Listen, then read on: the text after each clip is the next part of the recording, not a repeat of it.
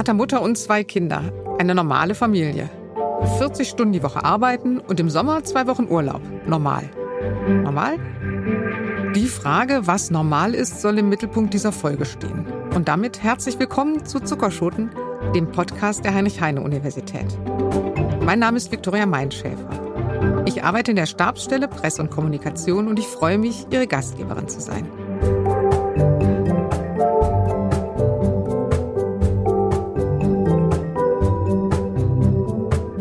Es zu, es gibt manchmal Sachen oder Verhaltensweisen, von denen ich weiß, ich sollte sie eigentlich normal finden. Aber ich fremdle immer noch ein bisschen mit ihnen. Ich setze das normal für mich in Anführungszeichen. Ob ich da die Einzige bin oder ist auch das normal? Das werden wir gleich im Gespräch mit einem Soziologen klären. Und ist es eigentlich normal, gesund zu sein? Unsere Suche nach dem, was alles normal ist, führt uns dann auch noch in die Medizin und die Mathematik und auch noch zu den Juristen. Aber zunächst in die Soziologie. Professor Dr. Ulrich Rosar ist seit 2010 an der Heinrich-Heine-Universität und hat den Lehrstuhl für Soziologie I. Herr Professor Rosar, was ist normal? Es gibt sehr viele ähm, Definitionen, die zur Anwendung kämen. Am besten kann man es sich, glaube ich, noch erschließen, indem man die Herleitung betrachtet, weil normal kommt von Norm. Wir Soziologinnen und Soziologen meinen damit eben typischerweise äh, soziale Normen, wie zum Beispiel Kleidernormen oder äh, Verhaltensetiketten. Und normal ist eben dann, sich an diese Regeln zu halten und äh, gegen diese Regeln zu verstoßen, ist dann eben das Unnormale. Bestimmt die Mehrheit, was normal ist? Jein. Ähm, die Mehrheit kann verändern, was normal ist. Allerdings äh, eine Norm hat eine sehr, sehr lange ähm, Entwicklungsgeschichte, die auch was damit zu tun hat, welche Autoritäten sich äh, dieser äh, Norm bemächtigt haben, beziehungsweise diese Norm unterstützt haben. Das können zum Beispiel staatliche Autoritäten sein, das können aber auch moralische oder religiöse äh, Autoritäten sein.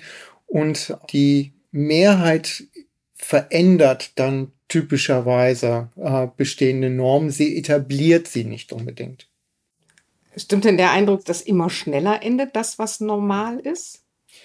Also wir sind im Moment in einer großen Phase der Beschleunigung. Das Normales oder das, was uns als normal äh, bisher erschien, hinterfragt wird. Aber das sind ähm, Zyklen. Also wir haben zum Beispiel, glaube ich, eine ähnliche Entwicklung ähm, nach der 68er-Bewegung gehabt.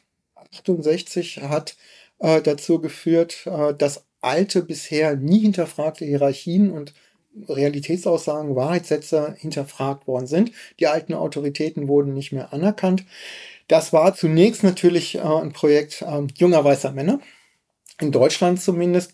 Aber ähm, die kamen dann sehr schnell in äh, Begründungsnöte, warum für sie Freiheiten gelten sollten, die zum Beispiel nicht eben auch für Frauen gelten sollen. Und daraus ist eben die Frauenbewegung oder die zweite große Frauenbewegung hier in Deutschland äh, entstanden.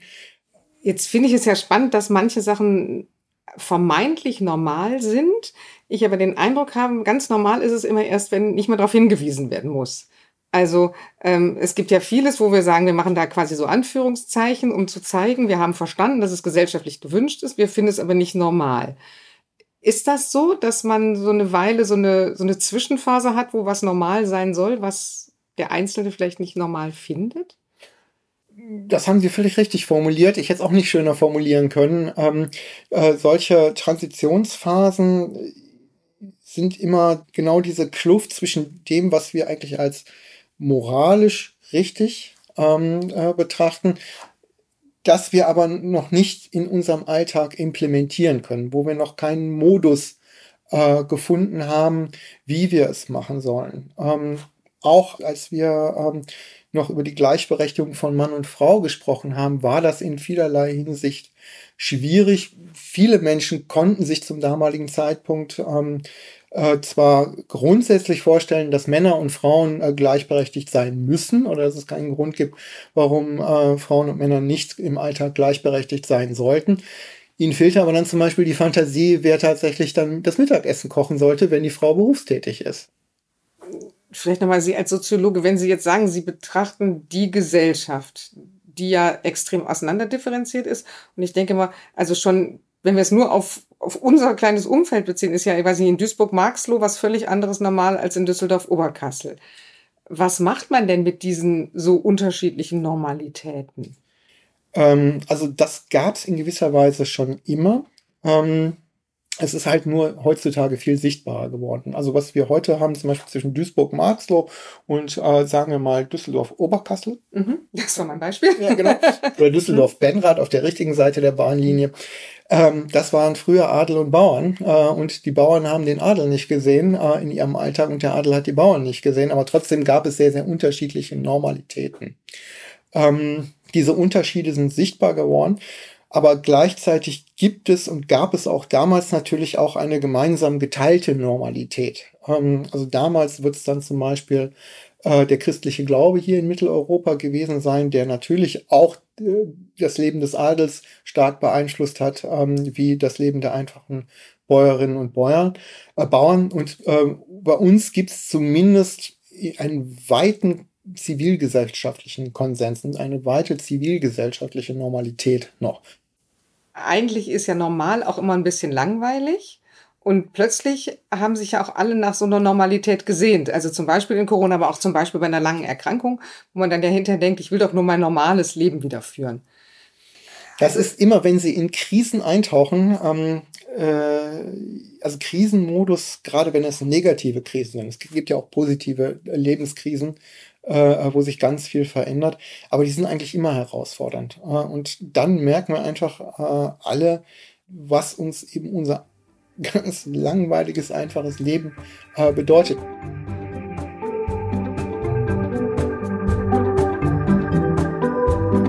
Normalität verändert sich also über die Zeit, mal schneller, mal langsamer. Und die Mehrheit bestimmt nicht unbedingt, was normal ist, kann es aber verändern. Und Unterschiedliche Normalitäten gab es in unserer Gesellschaft schon immer. Es war nur lange Zeit nicht so sichtbar. Und am Ende merkt man in Krisen, unser normales, langweiliges Leben ist eigentlich genau das Richtige. Aber wie ist es in der Medizin? Ist gesund normal? Darüber spreche ich mit Professor Dr. Friedrich Böge. Er ist Direktor des Zentralinstituts für klinische Chemie und Laboratoriumsdiagnostik. Normal ist das, was man im Schnitt bei 95 Prozent der Leute findet, die gesund sind. Das ist normal.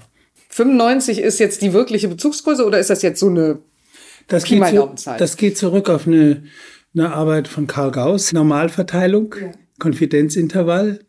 Und äh, da wird definiert, normal ist das, was 95 oder 98 Prozent aller Leute haben. Und jetzt sind ja die Leute sehr unterschiedlich. Also Männer, Frauen, alte, junge, äh, dicke, dünne, große, kleine. Kann man da trotzdem sagen, ähm, einfach weil das so eine große Gruppe ist, am Ende äh, tariert sich das so aus, dass es normal dann wieder gibt? Ursprünglich hat man das auf die ganze Bevölkerung bezogen. Jetzt fängt man an, alters- und geschlechtsbezogene Normalwerte herauszugeben. Und wahrscheinlich wird man irgendwann auch dahin kommen müssen, wenn, wenn die ethnische Durchmischung der Bevölkerung fortschreitet, Ethnien zu berücksichtigen. Weil es ist zum Beispiel einfach so, dass äh, Asiaten äh, ein niedrigeres Cholesterin haben aus irgendwelchen Gründen und ein höheres Bilirubin, deswegen haben sie auch eine etwas gelbere Haut. Und Afroafrikaner haben einen anderen Muskelstoffwechsel, da ist dann, dann irgendwelche Nierenwerte anders. Das wird man vielleicht auch berücksichtigen müssen, tut man derzeit aber noch nicht.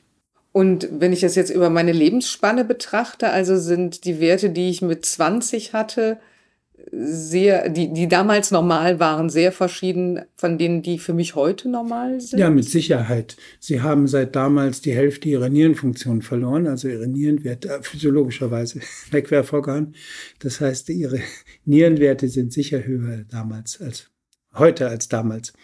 Aber das ist normal. Das ist normal. Weil chronisch Kranke haben ja dann zum Beispiel was anderes, was für sie normal ist, also womit sie gesund leben können oder für sie gesund leben können als nicht chronisch Kranke? Also, wie sollen chronisch Kranke gesund leben können? Chronisch Kranke sind krank. Also, ich würde sagen, das gehört nicht mehr in den Bereich des Normalen, eine chronische Krankheit. Okay, und ich, hab, ich hätte jetzt gedacht, wenn man mit einer chronischen Krankheit, wenn man die handeln kann, ähm, führt man ein normales Leben. Das ist jetzt eine philosophische Frage. Ich, ich, in meiner Auffassung hört das normale Leben dort auf, wo man es außerhalb der Zivilisation gar nicht mehr durchhalten würde. Also wenn man schon so abhängig ist von Tabletten, Diagnostik und Hilfsmitteln, dass man, wenn man einen Tag nicht zu seiner medizinischen Einrichtung oder eine Woche, dass man dann schon mausetot ist, dann würde ich sagen, es ist kein normales Leben mehr. Es hat sich ja jetzt auch die Ernährung in den letzten Jahren ganz massiv geändert bei jungen Leuten.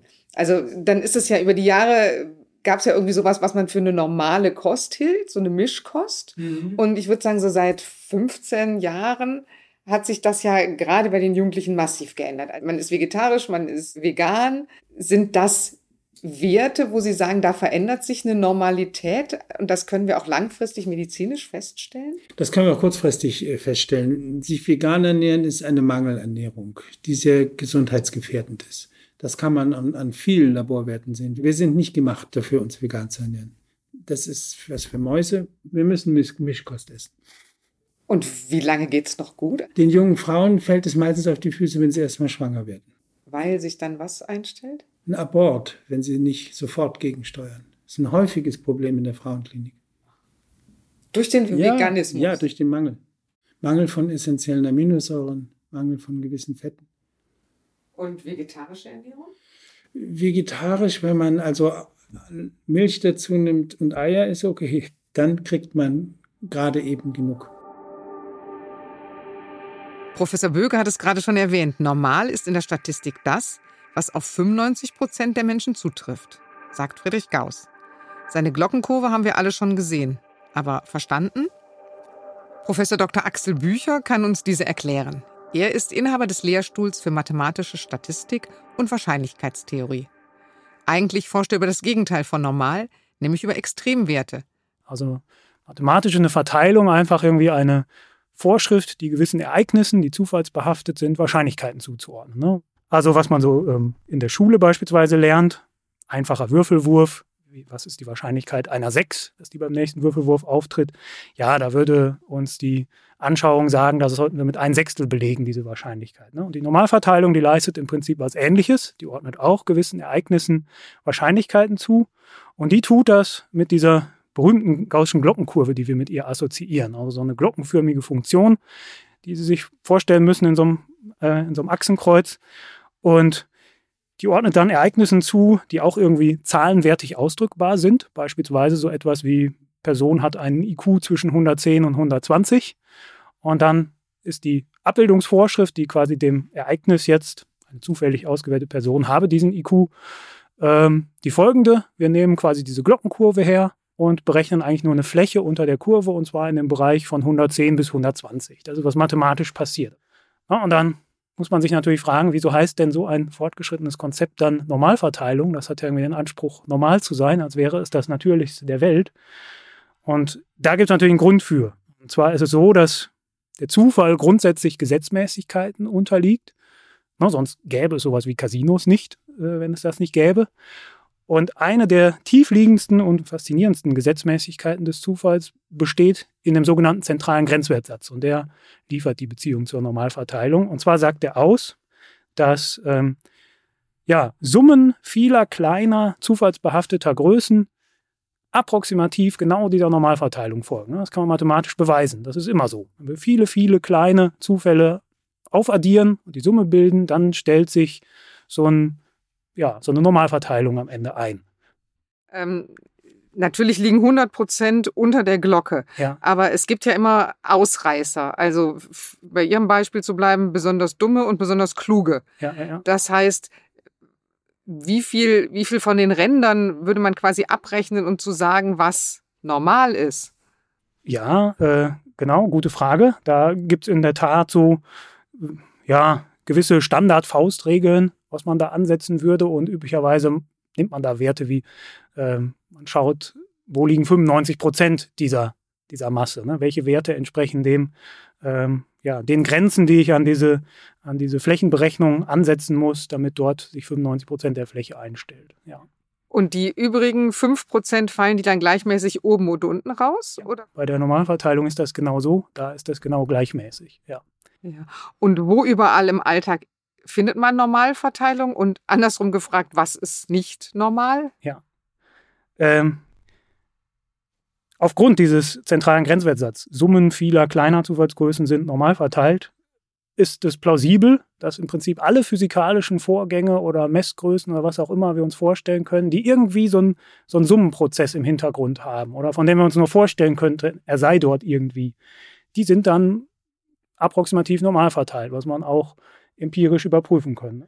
Das geschieht bei irgendwelchen Sollwerten in der Produktion, in der Industrie, bei äh, Schadenhöhen oder Schadenanzahlen in der Versicherungsmathematik. Aktienrenditen wurden lange Zeit als normal verteilt angenommen und Standardbewertungsmodelle äh, tun das auch immer noch an, am Finanzmarkt. Also es ist wirklich eine unglaublich große Zahl an realen Vorgängen, die normal verteilt sind. Und da gilt dann das, was wir gerade besprochen haben. Normal ist alles, was ja innerhalb so 95-prozentiger Grenzen liegt. Ne?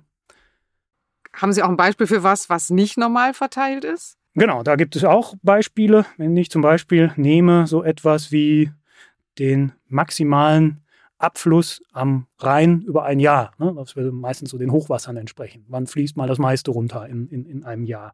Oder wann, an welchem Tag fiel der meiste Niederschlag innerhalb eines Jahres? Und das erhebe ich jetzt über 100 Jahre. Dann habe ich auch 100 Messwerte.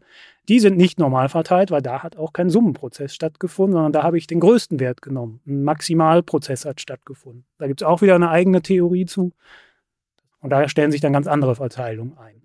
Aber das heißt, wenn wir nicht sagen, wir gucken nur auf, wann ist das meiste Wasser in den Rhein geflossen, sondern wir gucken, was im Jahresdurchschnitt in den Rhein fließt, dann hätten wir viele kleine Werte. Folglich wäre das wieder ein Fall der Normalverteilung. Perfekt, ja. Gauss wird mit der Glockenkurve, ja, er hat sie gar nicht entdeckt. Ja, er ist zwar stark damit verbunden, aber entdeckt wurde sie eigentlich schon ähm, rund 50 bis, bis 80 Jahre zuvor von zwei französischen Mathematikern.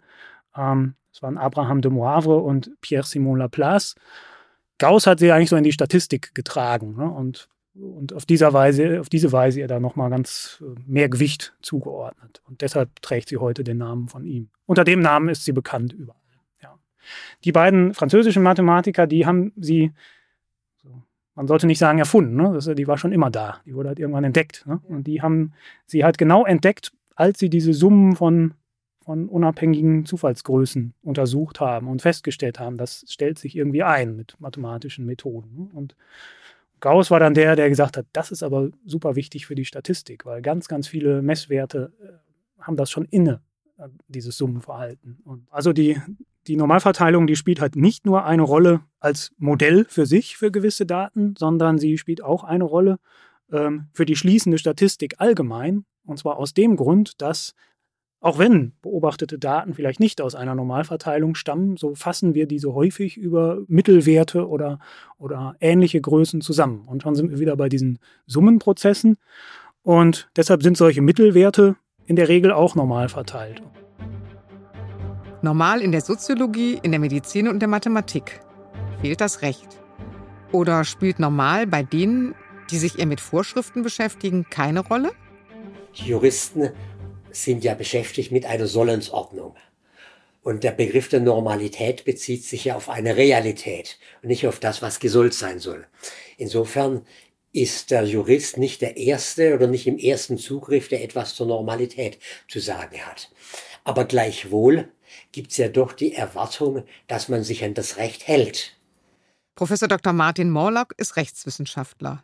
Bis zu seinem Ruhestand 2018 war er ordentlicher Professor für öffentliches Recht, Rechtstheorie und Rechtssoziologie. Spiegelt denn die Verfassung, unsere Verfassung, die Normalität wider?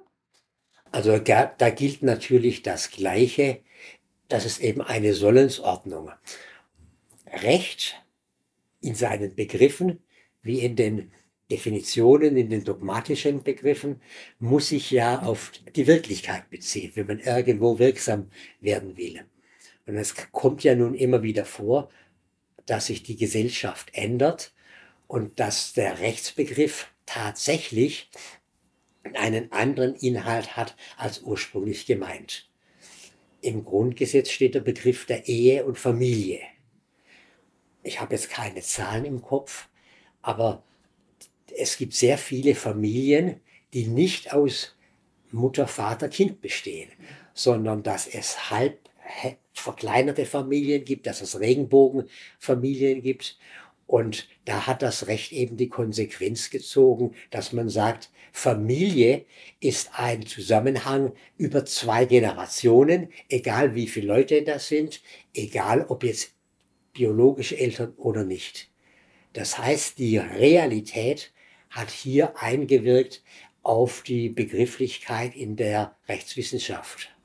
Aber das finde ich spannend. Man könnte ja auch sagen, die Normalität hat sich verändert, im Hinblick auf Familien zum Beispiel. Und deshalb muss ich die neue Normalität in die Verfassung schreiben. Und Sie sagen aber, man legt Begriffe, die schon drinstehen, einfach etwas anders aus. Das ist das, was man als Verfassungswandel bezeichnet. Das heißt eine Änderung der Bedeutung der Verfassungsbegriffe, ohne die Verfassung formell zu ändern. Das ist natürlich eine heikle Operation. Verfassungsänderungen stehen unter anspruchsvollen Voraussetzungen und die werden so umgangen. Und deswegen muss man sehr genau überlegen, bei welchen Begriffen lässt man einen Verfassungswandel zu und nicht. Seit Anfang März gehen wir jetzt immer mit einem Wort durch die Fakultäten und Fächer. Als wir anfingen, war es noch kalt. Der Winter war noch nicht wirklich zu Ende. Jetzt sind wir alle schon in Sommerlaune und zum Sommer gehört doch zwingend Eis. Eiskalt heißt unsere vorerst letzte Folge der Zuckerschoten. Eiskalt ist das Wort, das uns in der übernächsten Woche in die Medizin, die Physik und auch in die Geschichte führen wird. Ich freue mich, wenn Sie wieder dabei sind.